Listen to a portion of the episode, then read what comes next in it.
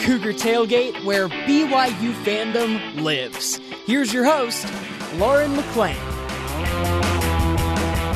What's up, everybody? I'm Lauren McLean. It's been a week, to say the least, if you're a BYU fan and or a Jazz fan.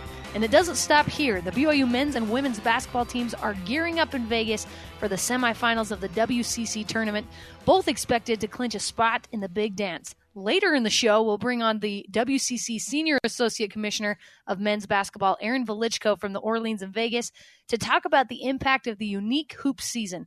But first, let's bring on the producer of BYU Sports Nation and my buddy, Ben Bagley. Ben, what's good, my friend?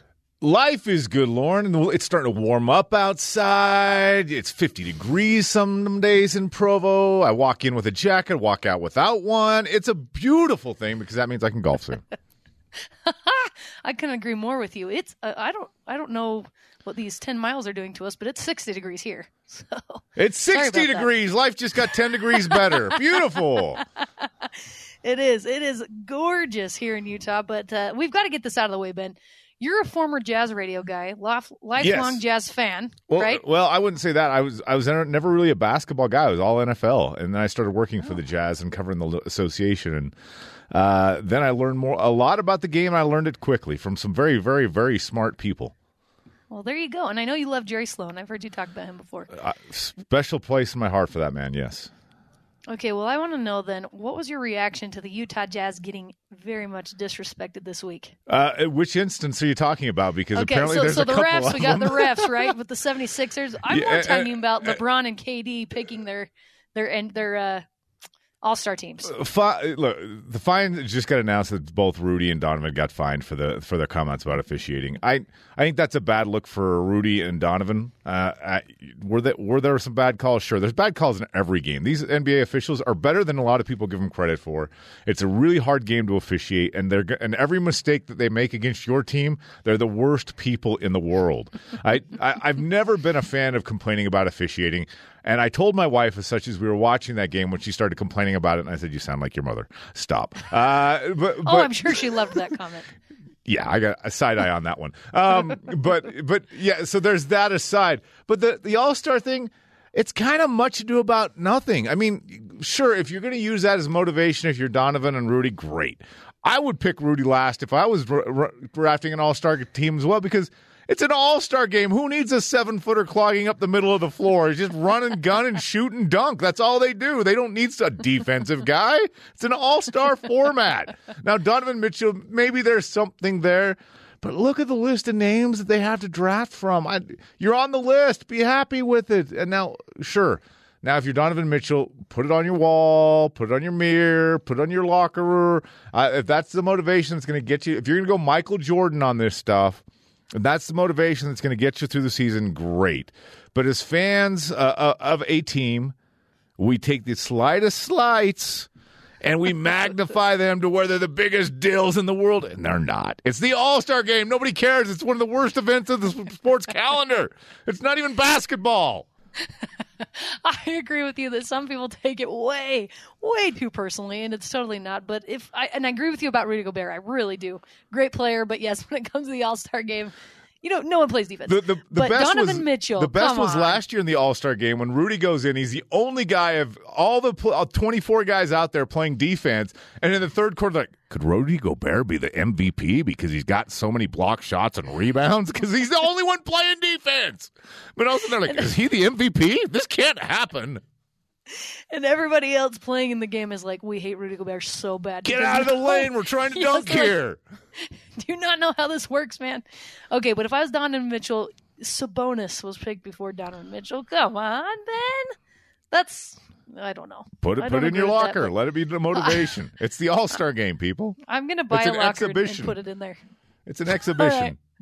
it's so true. All right, well, let's move on. Not not many are able to have the in person fan experience this year, which is a huge part of what this show's about. But luckily, we have social media, Ben, to cling to right now because BYU sports junkies were in heaven this week. Softball, baseball, men's and women's volleyball, tennis, track and field, and soccer all had games this week. And spring football began, which satiates the urge for some way too early predictions to the upcoming season. Ben, from what you've seen so far this week, what are you what are you most excited about with BYU football. Is there any other answer than the quarterback battle? I, I, spring football is, and we joke about this on BYU Sports Nation all the time, and have for since we started the show. Spring football is the second most popular sport at BYU, second to actual football. But especially when there's a quarterback competition going on, and Jaren Hall and Baylor Romney and Jacob Conover, these are the three guys battling it out for this position, and there's the promise of a freshman coming in who might be the next big thing, and you got two guys who serviceable backups who came in and showed that they could be starters in this on this BYU team too. I combined starting record of three and one, I believe, off the top of my head. It's exciting. BYU fans love these quarterback conversations, and that's what everybody's watching. Now, outside of the quarterback conversation, stuff to watch is like, okay, we're replacing talent. BYU needs to replace some talent. They lost some talent. Offensive line, how's that going to come back together as a cohesive unit?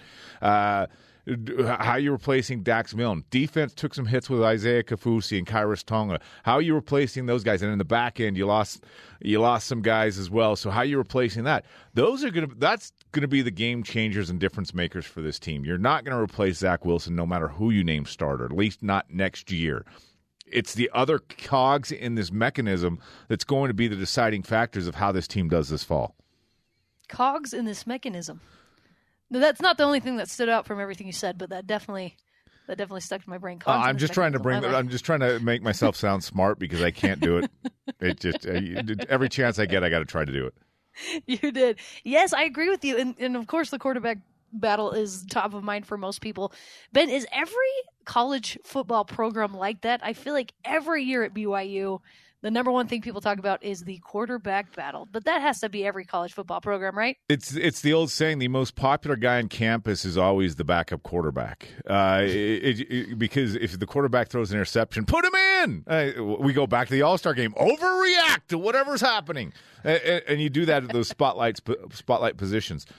Um, yeah, I think it is on every campus. I, anytime there's a quarterback ba- battle, that that's that that's the sexy thing. That's what people want to talk about. That's like eye catching thing. Um, it, it, but especially at BYU. I mean, BYU, although it's been eons since Steve Young and Jim McMahon and and Ty Detmer, they've had continued success with Max Hall and John Beck and Taysom Hill. There's guys' names that, that that you just sit there and you want to talk about. They're exciting. They're fun. They're they're they're they're energetic things that get you going as a BYU fan. So you're coming off as Zach Wilson. Now that spark, it's not a spark, it's a bonfire back at the quarterback position, and people want to know what's next. So, uh, you know what? As much as I think I'm probably overhyped a little bit, I think it might be justified this time around because people want to know what's next at BYU at the quarterback position. Can we can the Cougars catch lightning in a bottle again? Hmm. And speaking of Zach Wilson, let's talk about him a little. Well, well, BYU football honestly is flooding my timeline this week with the new helmets revealed. Speaking of overreactions, Ben, that's what we do as fans. Fans all around the country of whatever sport, we overreact, and the, the there's a bit of an overreaction to the helmets and the new uniforms. That's good. That's awesome. That's it's, good looking laundry. That is, it is really good looking laundry. No, it, it, totally is. I, I love the new look, and but also Zach Wilson is still getting high praises from the national media and Dax Milne chatting with the 49ers and nine other teams. Honestly, you can't watch da- Zach Wilson film from this past season without noticing Dax Milne's production as his favorite target. So, Ben, as a Raiders fan, this really has nothing to do with it, but they were not on the list of teams, by the way. How do you feel about Dax's potential to make it to the next level? Uh, I think it's good. I think he makes a training camp roster. I think he. I, am curious. I think he's a very much a borderline draft guy. I, I think that he is a six seven rounder. Um, I'm t- talking to Dax. He's he's shooting for six, uh, uh kind of a five six range. I think he's probably a six seven guy, maybe a free agent guy. I want to see him get drafted. and I want to see him get a shot because I think he's got he. And, and this is where you pull out all the cliches because he's a white, undersized wide receiver at a position dominated by size and athleticism in in the, in the league right now. So you're like, oh, the New England Patriots. That's where he's going. Um, no, no, but what what he is is he's a technician, um, and that's what guys have to be to make it in the league when they may not be as big as an athletic as as their counterparts. You got to be a technician. Watch him run routes. His routes are precise. His cuts mm-hmm. are smooth. He makes a transition from a straight line to a slant or a cross or a button hook, whatever. He makes those transitions really effectively, and that's where he makes space and gets open. That there's a place for that in the league. Yes, he has beautiful hands. Will he be the next Dennis Pitta, the BYU walk on who makes an impact in the NBA? I guess it's to be determined, right? We'll have to see. All right, let's let's make our way back to hoops. Matt Haarms was named WCC Defensive Player of the Year. Women's basketball, Shaylee Gonzalez was named Co-Player of the Year, and Jeff Judkins was named Coach of the Year. Juddy does it again, Ben. That man is a gift to BYU in so many ways. Ben, both teams play Monday in the semifinals of the WCC tournament. What are your predictions in those games? Uh, hopefully wins for both teams. I I think both teams probably walk on Monday. Um, but then again, I've seen enough WCC tournament games involving BYU teams where it's kind of gets weird. Um, so, mm-hmm. so on paper, both teams should walk on Monday. Uh, I, I, am curious though because I, I think, uh, contrary to, uh, I, I, might disagree with you just a little bit, Lauren. You said earlier that both teams are locks in the NCAA. This morning, Charlie Creme had uh, BYU women as the second team out in his bracket. Mm. Uh, and talking to Shaylee Gonzalez this morning on BYU Sports Nation, she feels that they need to win down there to be able to get into the brackets. So there is some pressure on the women's team and Jeff Judkins and Shaylee uh, in, in, in, making some, uh, as, as going to an old Jerry Sloan is, making some hay while the sun is shining for the for the BYU women. They're going to have to get some work done, at least win in, on Monday and probably maybe Tuesday to really feel secure getting into the tournament. Yeah, I agree with you. I agree with you for sure. Monday they need to win. I think if they win Monday, they're probably in. And honestly, the women's teams have had a lot better luck than the men's teams in this WCC tournament. They've done historically very, very well. So we wish them both luck. And, and let's keep up with the theme. Coming up next, WCC Senior Associate Commissioner of Men's Basketball, Aaron Velichko, joins me to talk everything hoops. Don't go anywhere. This is Cougar Tailgate.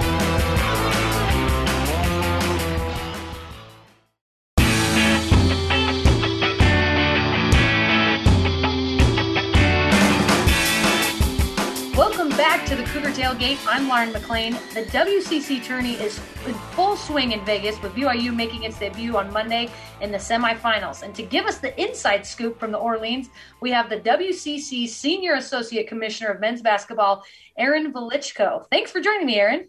Thanks for having me on. Really appreciate it. All right, so what's your role been in scheduling, or should I say, rescheduling games during during this crazy season? well, I mean, uh, scheduling is one of my main responsibilities throughout the course of the year for all sports, and uh, th- this year has just really been uh, interesting, obviously, uh, to say the least, with everything that's been going on. Um, our, our our folks on staff for all our all our basketball uh, coaches, they do a great job uh, and did a great job with their non-conference scheduling. I mean, turning on a dime at times, especially you know as one team might uh, end up on the couch, as we call it, when they uh, are in quarantine, and then all of a sudden turning around within two three days and getting a new opponent. Um, so our, our coaching staffs did an unbelievable job in non-conference, and then once conference started, uh, we all kind of took took over as as uh, administrators of WCC, our athletics directors um, and and it just kept getting better and better. So um, you know, we kept learning from what we were doing and uh, and being flexible. Our our, our coaches and, and administrators and all our schools did a great job of being flexible. I think flexible is a great word to describe this season because I mean, from one day to the next, you're the for the week of your schedule is completely different. It's just been absolutely insane. So but what's something unique that you all at the WCC have experienced during this unprecedented year, maybe besides scheduling difficulties? Well, I mean, obviously, we're living it right now at, at our tournament. Um, it, it's something that uh, I would say our tournament, for example, we're more organized than we've ever been. However, we're adjusting more on the fly than uh, than we even know how to how to manage. So, um, just just it goes back to that word flexibility. We've done a, a tremendous job of being flexible. Um, our, our, our student athletes, our coaches, our administrators throughout the season. And there's just a lot of carryover from that. I mean, people, uh, you know, BYU, for, for example, being able to move up games um, that were scheduled later in the season. And it's that attitude of anyone, anywhere, anytime. I, I, think all of our schools did a great job of having that attitude, and that helped um, reschedule a lot of these games uh, during the course of the season. Yeah, I think that's fantastic. I don't know if they had any other choice than to have that attitude because that's just how things were. But I'm sure it, from your perspective, that was nice to have coaches that were willing to do that, right? Oh, absolutely. I mean, when you have the buy-in from your coaches, that that's huge. And one of the things that um, we we really reinforce with a lot of our administrators and our coaches is, uh, especially the selection committee. They want they they want that information. The selection committee, as we talk to them about every three weeks, and actually this year um, is a little bit more uh, often than normal, uh, probably every every two two and a half weeks. And they loved the idea of anywhere, anytime anybody you know? And so we mm-hmm. really we really explained that situation that you know hey uh, you know team x was coming off of uh, you know a, a, pause or on being on the couch and they came back and they they played you know one of the top teams in the conference. They were ready to go. Um, and, and, the selection committee loves that uh, idea. Obviously no fans in the Orleans arena right now and you said it just is so desolate there. So what's it been like watching the tourney games without all the noise and all the fans? You know, it's it's been eerie, and I'll be perfectly honest. Uh, this weekend is the first basketball that I've been able to watch live since we left our tournament last year. So literally, the men's championship game uh, about about 52 51 and a half weeks ago that's the last time i watched live basketball until this weekend everything else has been on television obviously um, but I think the word that I used with you earlier when we were joking was cavernous. And right now, the Orleans just seems cavernous because the arena is big enough to have uh, indoor arena football.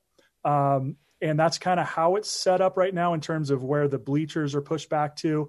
But we have a basketball court, and the basketball court just looks small out there, uh, just in the arena. So cavernous is kind of the word that I'm using right now to to describe uh, the Orleans arena for basketball. I'm sure the players just look like ants down there. How how has it impacted the game so far that you've seen? Um, it, it's just it's probably similar to what the players are used to um, in terms of you know the majority of the season. Uh, all our teams played in front of uh, zero fans, or uh, at the end of the season, obviously uh, BYU, Gonzaga. Um, kind of played in front of family and friends, and, and that was very, very limited. Um, but I, I, would say our players and, and coaches are, are a little more used to it, where people like me who haven't been at a live game, uh, it, it's just eerie. It, it's awkward, and you know, it's like uh, showing up to a, a practice, and uh, you know, there's there's no no cheering, no no no fans, no student section, no rock in your guys' case.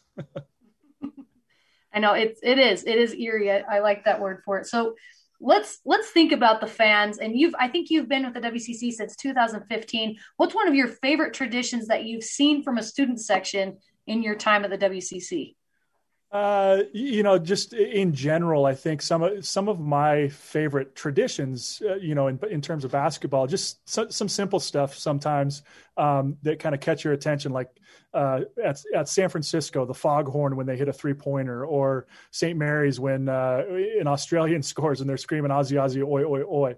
Um, but you know, you can you can never get away from uh, you know the Kennel Club pregame jumping up and down. You can never get away from the flag in the rock coming down and the excitement that goes along there. Um, but my I, I, I have to uh, go back in time here, and you got to remember I was a uh, I'm an alum of Pacific, and right. I, Eye of the Tiger um, every starting lineup, every time uh, coming out of the tunnel um, when I was a player. And so much so, I, I love that uh, song and that tradition of playing "Eye of the Tiger" um, so much that we even uh, walked out at my wedding because my wife is a was a softball player for the Tigers and I was a basketball player. So um, our wedding party and, and us came out to that. So uh, just uh, not just student tradition, but tradition in whole um, for for some of our programs.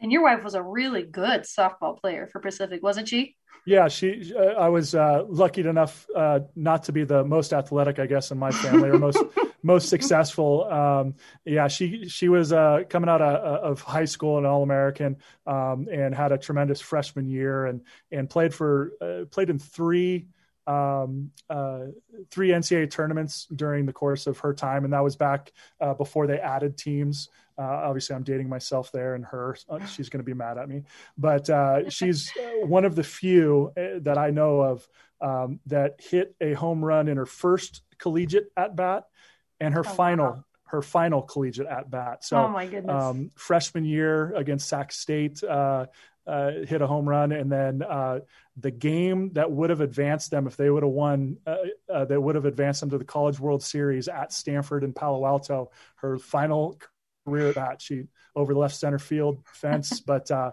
it wasn't enough uh, in that game, unfortunately. Oh dang it! I was like starting to get the chills. I'm like, you're like describing a movie right now. This is incredible. well, l- luckily for me, she's like a movie star. So I love. Well, that's a lot of pressure for your kids, I have to say. So I imagine you're supposed to stay a little unbiased, but are you always secretly hoping the Tigers take it all? I I just want to get uh, the most teams in the NCAA tournament with the best possible seed. How about that? Uh, I I, like I, I, I, cheer for all our WCC teams. Um, the best part of the seasons for me, honestly, are non-conference and postseason. And what I mean by that is when we have conference games, we have a winner and a loser. So one of our coaches is going to be a little upset, the other one's going to be happy.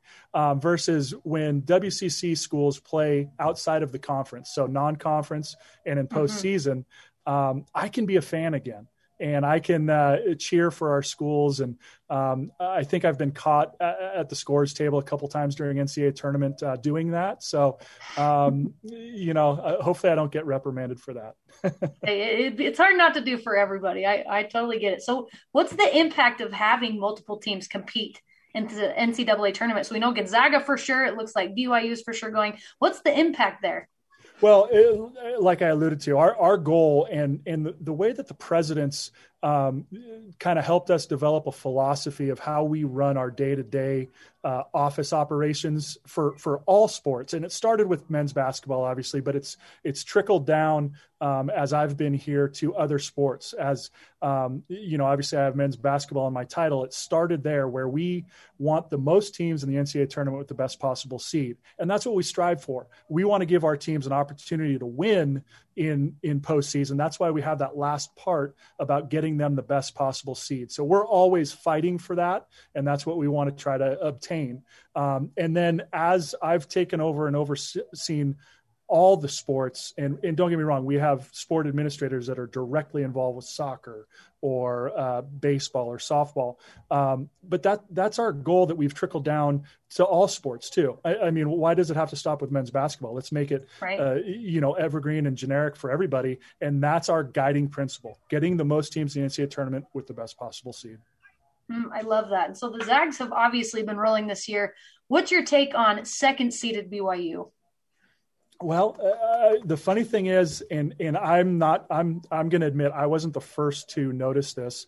Um, I kind of, you know, Captain Obvious, I guess, if that's the the the commercial. But um, the depth, the depth of the Cougs is just amazing. And um, early on, when I was talking to the selection committee folks that monitor us, that's what they're called. They're called monitoring calls, and we have two people from the selection committee that we talk to every, uh, like I said, two two and a half weeks and uh, the one of the people that was on there literally asked about um, BYU's uh, depth.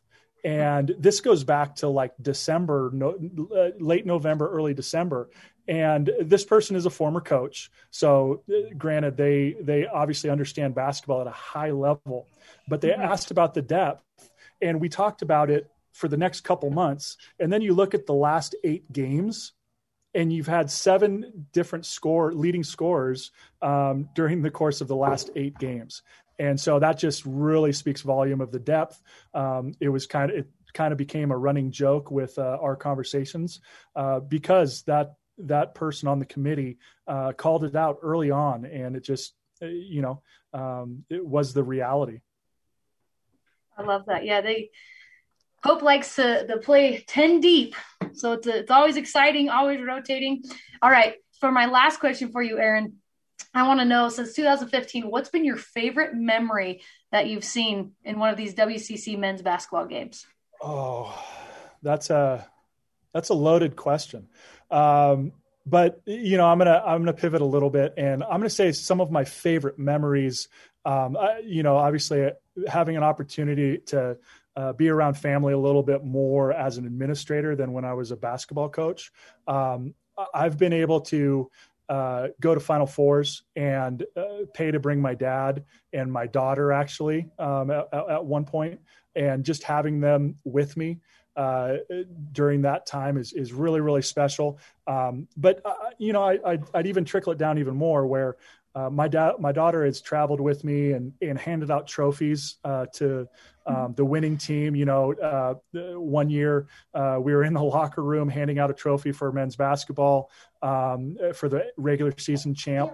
Um, another another year, uh, she went with me because BYU uh, softball clinched um, at Santa Clara. And, you know, this goes back a couple years ago when McKenna Bull was still pitching uh, for the Cougs. And uh, my daughter's name's McKenna. And so McKenna Bull was nice enough to take a photo with my daughter. But it, having her there and being around sports and being able to um, hand out trophies like that is just really, really special. And this morning when I was FaceTiming with my son, who's who's six, my daughter's twelve, but my my my son asked me, Daddy, can I go to a basketball game with you and just being uh, someone who just cherishes sports that just means the world to me so those are those are really my favorite memories not necessarily nothing anything specific to to men's basketball but just since i've been with the wcc having those opportunities is just uh, amazing for me WCC Senior Associate Commissioner of Men's Basketball, Aaron Velichko. Thank you so much for coming on with us today. I really appreciate it.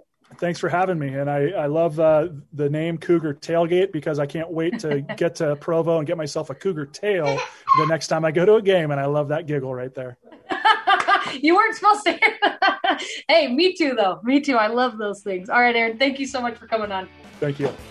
And that does it for us today, folks. Thanks again to Aaron Velichko and Ben Bagley for coming on the show with me today. You can join the Cougar Tailgate virtually, of course, every Sunday at noon Mountain Time, or download, rate, and review our podcast on Apple, TuneIn, Stitcher, Spotify, and on BYURadio.org. BYU Hoops is back at it on Monday. This is Cougar Tailgate.